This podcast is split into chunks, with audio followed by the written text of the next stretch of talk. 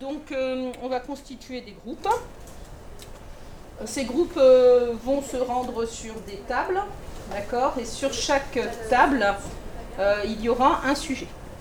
Donc, ce qui veut dire qu'on aura donc cinq regroupements avec cinq sujets. En fait, le dénominateur commun, ce sera le sujet et la table. Nous sommes le pas 5 juin Parce que 2018, c'est la troisième et dernière réunion de prospective territoriale. Sophie Nilsson, professeure d'histoire-géographie au Collège Fernand Benoît à Hasbrook. Nous avons décidé de questionner la démarche de géographie prospective à travers un nouvel exercice, le Word Café. Le Word Café permet à chaque participant de travailler sur les cinq objets d'étude que nous avions prédéfinis.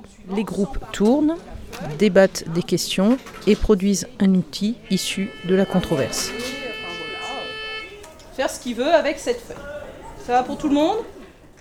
Jusque-là, ça va? C'est facile, hein? C'est américain. Je suis contente. Je l'ai dit. La tâche finale, qui durera 10 minutes, ça sera de construire un outil de présentation. Donc, une espèce de résumé, ou en tout cas euh, une espèce de, euh, voilà, de, digest hein, de tout ce qui a été récolté sur cette feuille. Pas de questions? Non? On fait 5 regroupements, donc on colle euh, voilà, 10 tables. Hein, on essaie de se disperser dans la salle, c'est parti. Allez.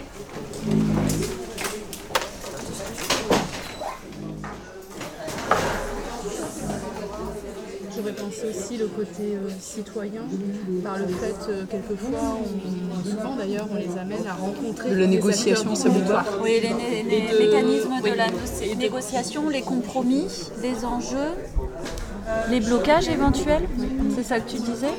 Compromis, les enjeux, les blocages éventuels ou les refus? Euh, Les refus, euh, Et les refus. Est-ce que c'est pas aussi le fait de l'obliger à rentrer aussi dans une réalité malgré tout? Oui, parce que par la rencontre des acteurs, notamment. et, Peut-être aussi. il a une vision réelle des choses, enfin il, Oui. a, il a conscience des réalités. Prenne la parole parce que je suis un gros bavard. Je vais juste dire qu'on n'interrompt pas Gabriel, on le laisse aller jusqu'au bout de sa réflexion, même si on va avoir très envie de l'interrompre. hein. Bien, on t'écoute. Vous voyez un, un magnifique schéma de raisonnement euh, de type work in progress, hein, où euh, les, les idées, les notions se sont accumulées les unes par rapport aux autres, avec finalement assez peu de...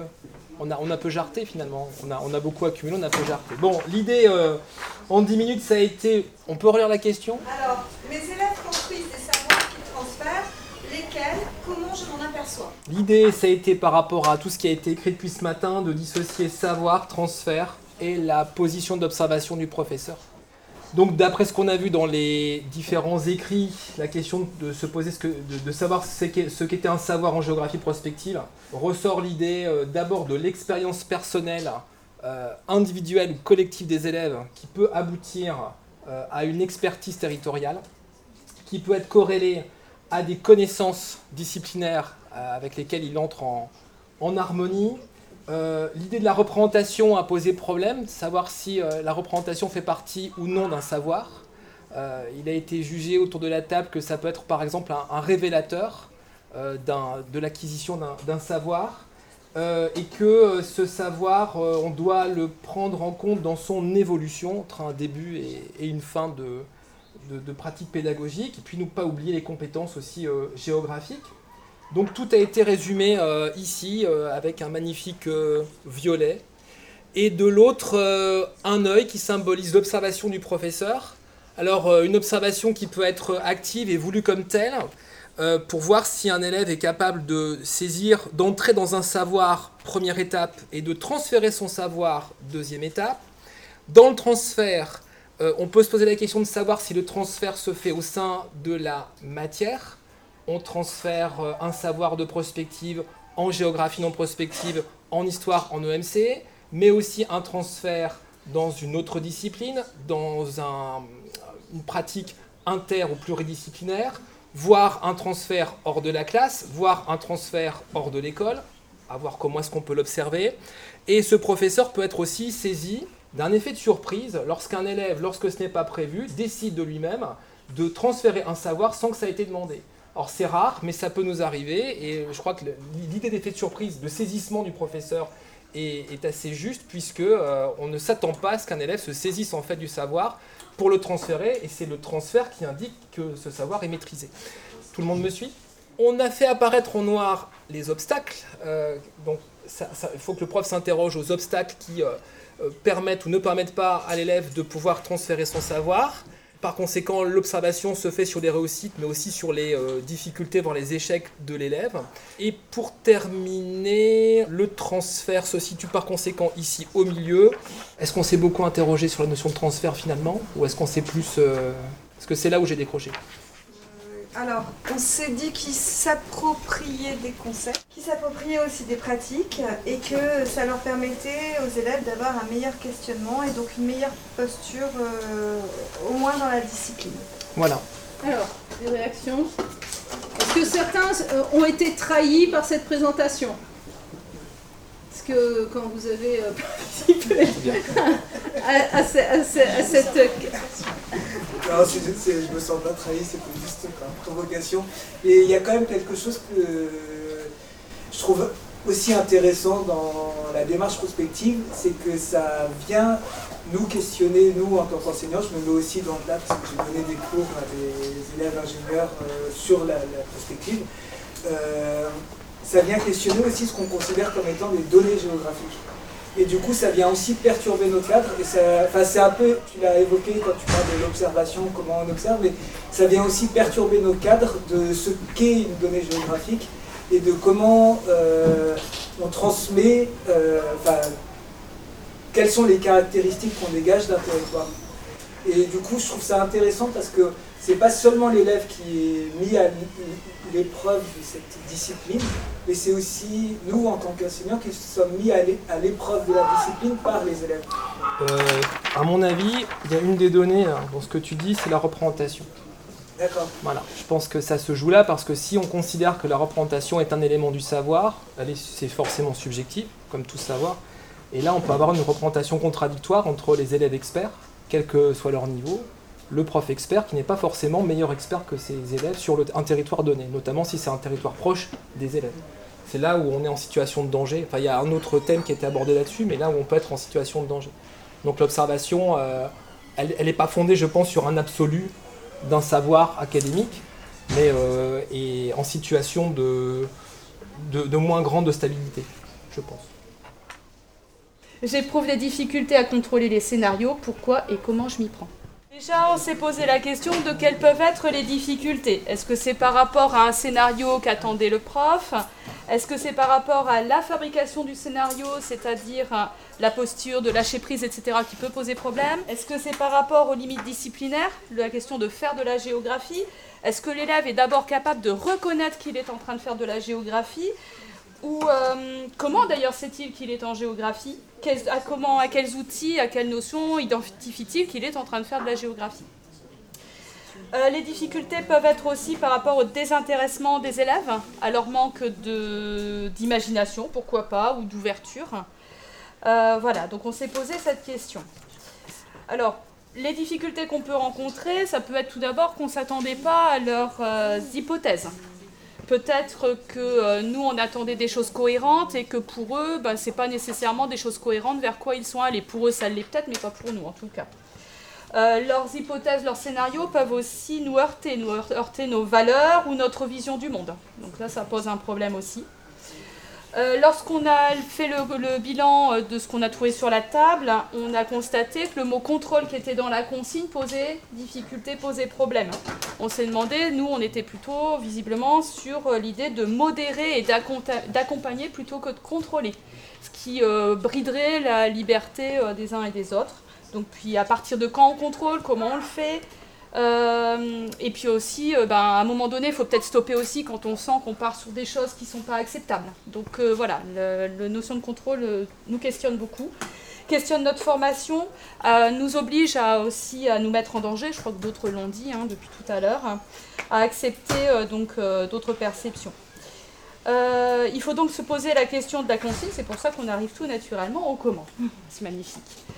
Alors, sur le comment, on avait, euh, quand on a fait le bilan pareil, on a trouvé des choses qui interviennent à différents moments. Le premier moment, euh, chronologiquement, c'est dans la formation du prof. On est remonté jusque-là dans les écrits qu'on a vus, à savoir par rapport à des questions qui peuvent être soulevées sur des points d'actualité, des choses sensibles, peut-être pour pouvoir répondre à des questions, à des questionnements de nos élèves. Ensuite, au niveau de, notre travail d'écriture du scénario, euh, peut-être inclure dans la consigne la nécessité de ne pas tomber dans la science-fiction ou dans l'utopie, euh, d'imposer l'utilisation peut-être de notions géographiques, de spatialiser l'objet d'étude et de bien rappeler aux élèves dans la consigne qu'ils ben, ne travaillent pas sur des choses abstraites, mais bien sur des sociétés, sur des personnes. Euh, on peut peut-être aussi, dans le scénario, prévoir des étapes avec des bilans intermédiaires pour qu'ils soient obligés de se confronter régulièrement pour éviter qu'ils se dispersent ou qu'ils tombent dans l'erreur. Euh, le comment, ça peut être aussi en cours même de l'activité, non plus dans le scénario, à savoir peut-être donner d'autres documents en cours de travail. Euh, réfléchir aussi, est-ce qu'on est obligé d'être dans le lâcher-prise tout le temps? Est-ce qu'il ne faut pas imaginer qu'à certains moments, on reprenne le guidage du prof euh, D'où la question, quel, est son rôle, quelle est la place du prof Une ressource, un médiateur euh, Mais le prof doit être clair sur son positionnement. Il est fonctionnaire, il est enseignant et il est adulte. Euh, en cours ou en aval de l'activité, il nous semblait important dans les notes qu'on a trouvées de ne pas censurer les propos, parce qu'il vaut mieux qu'ils soient dits, de façon, s'il y a problème, à pouvoir les solutionner. Alors la solution, la, réflexion, enfin l'exploration des zones grises, ça pourrait se faire en EMC, par exemple. Ou alors euh, quand on confronte les scénarios des élèves avec des acteurs extérieurs. Euh, par exemple des experts qui pourraient très bien apporter leur propre expertise ou au contraire se pencher sur les travaux des élèves pour euh, bah, les confronter avec la réalité et puis les, difficultés. bah voilà, vous nous avez proposé ça, mais moi avec mon vécu, euh, ce que vous proposez tient la route, tient pas la route. Enfin voilà, il pourrait y avoir une discussion avec euh, les acteurs du terrain. Et enfin, dernière solution envisagée, c'est de confronter euh, le groupe, par exemple, si c'est un groupe qui a rencontré des difficultés, qui semble émerger dans la difficulté en tout cas, de le confronter au reste de la classe, pour qu'il y ait une auto, une aide en tout cas du reste de la classe pour aider ce groupe à reprendre le cheminement du scénario. Voilà. C'était riche. C'est pas moi, c'est vous. Euh, dans quelle mesure la démarche prospective construit-elle un élève citoyen acteur de son territoire? Et donc, euh, dans les différents groupes qui se sont succédés, il y a diverses thématiques euh, qui sont ressorties, divers questionnements. on en a retenu trois. vous nous direz si vous vous êtes senti trahi par la suite. Donc, Karine euh, parlera reviendra sur la notion de citoyenneté, qui a été beaucoup interrogée et questionnée. Euh, Sina reviendra sur la question d'acteur de, son territoire. Et euh, je vais donc débuter avec la pédagogie que sous-tend, selon nous, la, la, prospective territoriale, une pédagogie du faire. C'est-à-dire, si je faisais une comparaison avec par exemple l'éducation aux médias, plutôt que d'apprendre aux élèves les différents types euh, de formats euh, journalistiques, eh bien, on les met en situation de produire de l'information, donc une pédagogie par l'action, une pédagogie du faire, qui inclut forcément une dimension citoyenne. il me semble que lorsque, dans les différents groupes depuis maintenant plusieurs années, nous commençons par exemple notre enquête de terrain, avec un questionnement qui est élaboré par les élèves, eh bien on est dans le faire, on est dans une pédagogie du faire. Il me semble que lorsque ensuite euh, on leur fait vivre, et c'est la deuxième dimension de cette euh, pédagogie du faire, une expérience, c'est très important. Hein, souvent, moi je demande aux élèves qu'est-ce que vous avez retenu cette année? Et euh, souvent, à la fin de l'année, ils retiennent une expérience qu'ils ont vécue. Hein, beaucoup plus des fois que des choses qu'on a pu faire en classe lorsqu'ils ont vécu une véritable expérience. Donc la plupart du temps, nos élèves, sauf quand il s'agit de projets sur des territoires lointains, mais on travaille quand même beaucoup Hein, sur des territoires de proximité. Et donc, euh, on fait vivre à nos élèves une expérience, euh, une expérience spatiale. Euh, on les fait se questionner sur leur rapport à ce territoire, à leur territoire, un territoire qu'ils connaissent, dont ils ont une expérience, mais qui peut être modifié par, par le projet de géographie prospective. On leur fait évidemment vivre une pratique du terrain avec une réflexion, ça c'est le retour en classe après, lorsque ils vont prendre de la distance à, partir du matériau qu'ils ont récolté et puis euh, se poser des questions, élaborer leur scénario. Donc on se posait la question, est-ce qu'on n'est finalement pas dans une, nouvelle pédagogie? J'ai peut-être du mal avec le terme de nouvelle parce qu'on réinvente toujours un peu la même chose, mais en tout cas une pédagogie différente. D'ailleurs, pour revenir aux problématiques des différents groupes, euh, qui, euh, euh, qu'on aimerait bien peut-être transposer dans d'autres cours ou voire dans d'autres disciplines. la question de, d'ailleurs de l'interdisciplinarité reviendra peut-être. Et donc cette nouvelle pédagogie nous amène peut-être à une nouvelle citoyenneté, une citoyenneté active, et c'est Karine qui va en parler. Donc baptême du feu pour moi? On s'est donc interrogé, on s'est dit, bah, s'il y a une nouvelle pratique, en quoi ça permet à l'élève de se construire en tant que, que citoyen et donc peut-être même une nouvelle citoyenneté? Euh, on sait, là, on a vu aussi en, observant ce qui était écrit, ben, que l'élève, par le questionnement, par la démarche prospective, il va en fait, inconsciemment, sans le dire vraiment, pratiquer une citoyenneté beaucoup plus active. Euh, il va découvrir une citoyenneté par la pratique parce qu'il va s'interroger sur son territoire. On va l'amener à s'interroger aussi sur son territoire, sur ses pratiques. Et en fait, par le choix de ses pratiques, en discutant avec les autres élèves au sein du groupe, en mutualisant, il va apprendre la négociation, là aussi, l'écoute, la remédiation de certains conflits. Et donc, il va pratiquer une citoyenneté, cette fois-ci, on l'a dit ensemble, donc horizontale. Il va mutualiser et non pas une citoyenneté et des choix qui sont imposés du haut vers le bas. Parce que souvent, les élèves, c'est un peu la vision qu'ils ont. Il y a les élus, il y a le politique, il y a nous, nous, on ne décide pas vraiment. Ben là, en fait, par la démarche prospective, ils se rendent compte que si leurs choix ont un impact sur le territoire, qu'on peut les écouter, ils peuvent proposer des choses, et donc ils vont devenir plus actifs et se sentir donc forcément plus citoyens du territoire sur lequel ils sont. Et donc ça va être une citoyenneté cette fois-ci horizontale euh, qu'ils vont faire, et euh, on va casser un peu la, vision euh, du, de la citoyenneté juste imposée et plus active. Dans le sens aussi où pour eux, il y a souvent la, vision, on leur donne des concepts, on revient sur le lien avec l'EMC, euh, on leur donne des mots, on l'avait vu sur la fiche du vivre ensemble, bah, c'est donner du sens en fait à ces mots, parce que bah, le vivre ensemble, ils l'entendent en fait euh, autour d'eux, mais leur montrer que le vivre ensemble, il se pratique. Et donc, à travers cette nouvelle citoyenneté par la pratique et par la démarche de la prospective, on va arriver sur l'élève qui devient donc acteur de son, de son territoire, puisqu'il le vit, il s'interroge, et il va être acteur de son territoire. Et je passe la parole à Sina. Et en fait, en, le faisant réfléchir à la manière dont il habite le territoire, Sina Safadi, ingénieur d'études à l'IFE de Lyon. On permet à l'élève de se remettre à l'épreuve de son territoire. On ouvre en fait un espace et un temps nouveau parce que on vient questionner un territoire alors qu'on est dans du territoire du proche et je pense que ça, enfin, la question des territoires lointains Enfin, il faudra les traiter. Je pense qu'il faut le traiter autrement. Mais en tout cas, quand on travaille sur un territoire du proche, on vient réouvrir l'espace qui sort de cet espace administratif purement euh, défini administrativement pour le réinscrire dans l'espace vécu de l'élève. Donc on le réinterroge et on réinterroge cette espèce d'espace qui se définit à partir de son expérience territoriale. Et aussi on l'ouvre sur un nouveau temps parce que on lui, on, est, on propose à l'élève d'avoir un regard rétrospectif sur l'espace pour réfléchir à l'histoire, en tout cas le récit qui s'est construit autour du territoire, les récits qui se sont construits autour du territoire, mais aussi on ouvre un nouveau temps, une nouvelle temporalité. Dans la démarche prospective, il y a aussi l'idée d'ouvrir des nouveaux possibles. On les rend auteurs et acteurs de leur territoire. On leur donne un espace de parole. Et il y a une articulation à faire aussi avec l'échelle, c'est ce que je disais, enfin c'est ce, qui a émergé du travail tout à l'heure, c'est que cette question du territoire et cette espèce d'espace, il faut l'articuler aussi avec les différents territoires qui, fabriquent, qui s'imbriquent dans euh, le territoire étudié.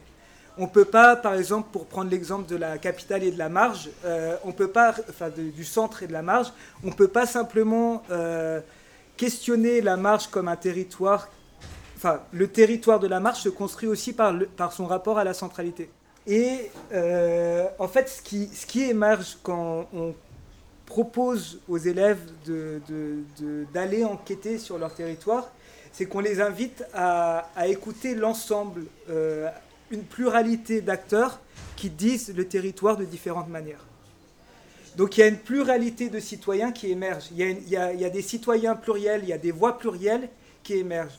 Et euh, ce qu'on est aussi en train de travailler, je fais la transition sur euh, le, travail qu'on entreprend dans l'UEAD de Lyon, c'est on passe souvent par le bâti et par l'humain pour questionner les territoires.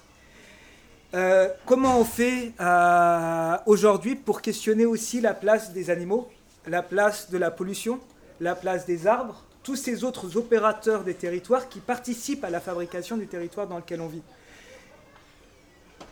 Voilà. après, je, je reviendrai dessus.